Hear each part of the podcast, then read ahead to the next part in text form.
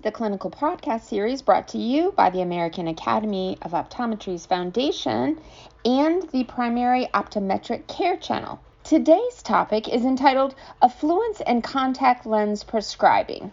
I'd like to thank our host, Doctor Mile Brujic, and our topical editor and expert, Doctor Chelsea Bradley. And now it's my pleasure to begin today's podcast. Hello, and welcome to this episode of the American Academy of Optometry Foundation podcast series. I'm Doctor Mile Brujic, and I'm joined with Doctor Chelsea Bradley. Doctor Bradley, give us a little bit of a background on yourself.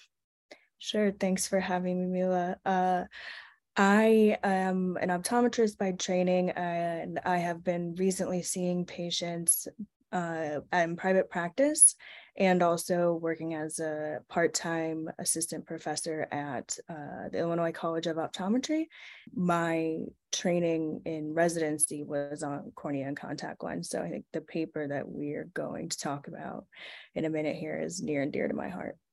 Yeah, I was just about to say, um, you know, this is the primary care podcast series, and I think this one is just as appropriate as any of them.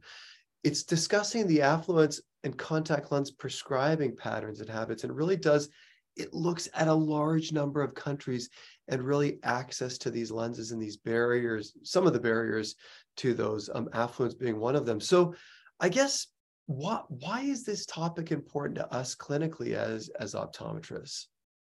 Sure. Well, I'm glad you brought up that this is the primary care section. And even though this is technically a contact lens paper, I think this is very applicable to pretty much all primary care optometry. I think most of our colleagues fit soft contact lenses in pretty much every day in their practice. And it's something to consider when you're choosing a contact lens for a patient. How much do you need to think about how this patient can afford this lens or not? And then this paper kind of expands into that, comparing it to entire, you know, gross national products, about, you know, giving people the best options for contact lenses, regardless of the price. Well, that, that's what I was going to say. Like, what are the key findings here? Like, give us a summary of that. Sure. So interestingly, this paper assessed the proportion of uh, gross domestic product compared to contact lens prescribing uh, trends that have been collected over the last ten, fifteen years or so.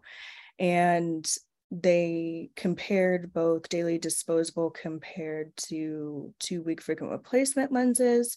They assessed spherical versus toric versus multifocal optics in the lenses, and also uh, the material as far as silicone hydrogel versus uh, hydrogel lenses.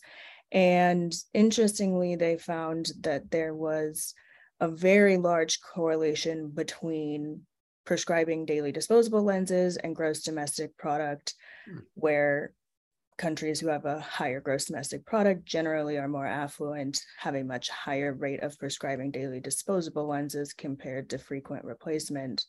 Um, but there was no correlation between uh, gross domestic product and silicone hydrogel versus hydrogel, and no correlation between multifocal um, versus spherical. The One of the findings I found the most interesting was that there was a slight correlation in prescribing spherical versus toric lenses, depending on affluence of each country. And we can get into it in a bit more detail here, but, uh, you know, I think that is something I think of as not necessarily an option for a lot of people. It's just something that's needed for them to see. So I found that correlation not being a strong one to be interesting. Hmm. That is interesting. So, like, when you think about this paper, uh, what do you think is most clinically appropriate from a patient's perspective regarding this? Sure. So I think in our daily practice, we've probably realized what this paper confirms and points out, that some people need toric correction in order to see with their contact lenses, depending on their level of um, seal that they have in their prescription.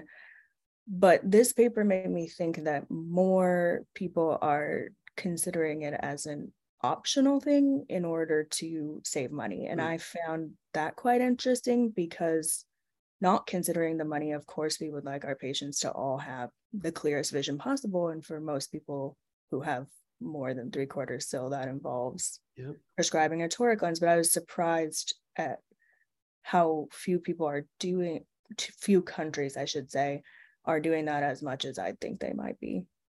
It's interesting. So we even too, like, you know, there are times when we see what we write down clinically is half a diopter of cylinder, but oftentimes we know clinically we're going between a half and three quarters of a diopter. So the patient's somewhere in between there.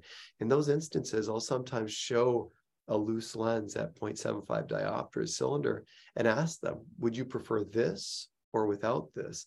And oftentimes those individuals will choose the cylinder correction in those instances, even though, like, technically speaking, we don't think about that zero point five diopter patient as a cylinder or a toric uh, candidate, but in actuality, they may be a little bit over half diopter and edging so close to that zero point seven five diopters that they prefer that versus not having anything in their lenses.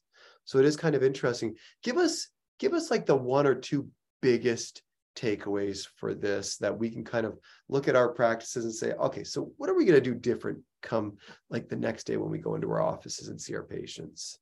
Sure. So, you know, I've been talking about the toric lenses, but actually I think the most interesting thing and what the paper found was the most highly correlated was prescribing daily disposable lenses versus uh, frequent placement lenses. And I think we all know, it's well documented, that daily disposable lenses are associated with much lower rates of uh, microbial keratitis, other ocular complications that I think those of us who prescribe lenses on a frequent basis, I know me at least, when I see patients, I tell them, even when I'm discussing what their options are, we would love it if everybody was in a daily disposable because it's the healthiest. Mm-hmm. The only disadvantage is that it is significantly more expensive if you are going to wear lenses every single day. And I will say, even in my daily practice, that's probably the biggest thing that makes people decide to do frequent replacement. Um, and this paper, you know, kind of give us, gives us numbers and perspective to the point that we really should try and move towards affordability or access to care so that all of our patients, regardless of uh, financial status, can afford what is most healthy for their eyes. Well, Chelsea, as always, it's great catching up with you and connecting with you, especially on a paper this influential to what we're doing on a daily basis. Thank, thank you for joining us on this episode. Yes, thank you so much for having me. And thank you all for joining us on this episode of the American Academy of Optometry Foundation podcast series. And a special thanks to CooperVision for their educational grant to make it all happen.